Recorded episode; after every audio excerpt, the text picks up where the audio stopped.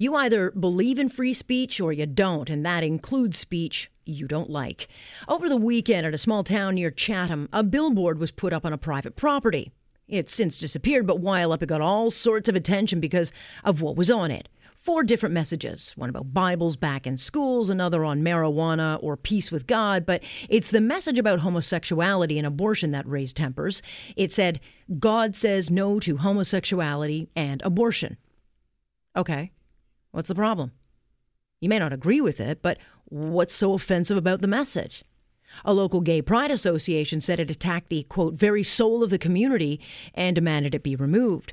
The town of Chatham had just wrapped up its pride festivities, but the sign was gone Monday. Whether the owner took it down or someone else isn't known.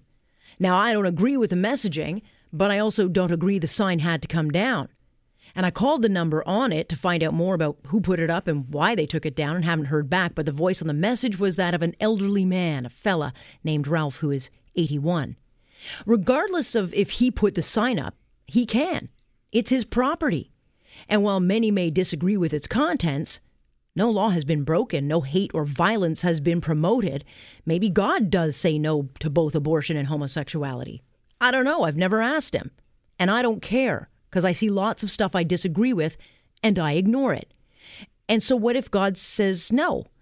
That's just an opinion. And whomever wrote it is allowed to have that opinion, even if you disagree. Now, if the sign had said God wants to kill homosexuals or those who have an abortion, that would be a different discussion, because you can't promote violence or encourage violence or hate. But certainly someone can have the opinion that God says no to something. The Kent Pride Association argues it's important to stand up for inclusivity, diversity, and love, and then adds, quote, it's important to be able to share a community with people with different opinions and beliefs. Exactly.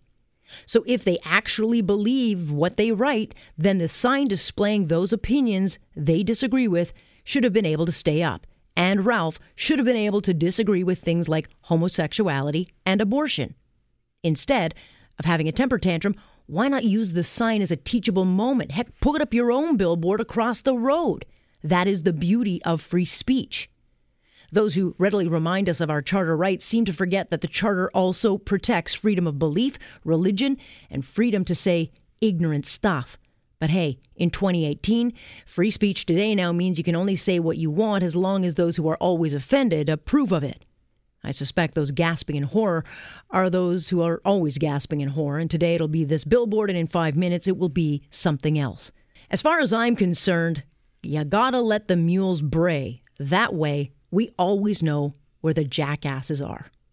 And that is my point on point for this Wednesday, the 29th. And I'm Alex Pearson. Good to have you here. We'll get you to your employment hour in just a minute. But yeah, that's the story happening in Chatham or near Chatham. And the guy who put up the sign, this poor 81 year old, wow, he put his number on that sign. Can you imagine how many phone calls he's getting? You can just imagine how much older he must be feeling. And he probably won't put another sign up today.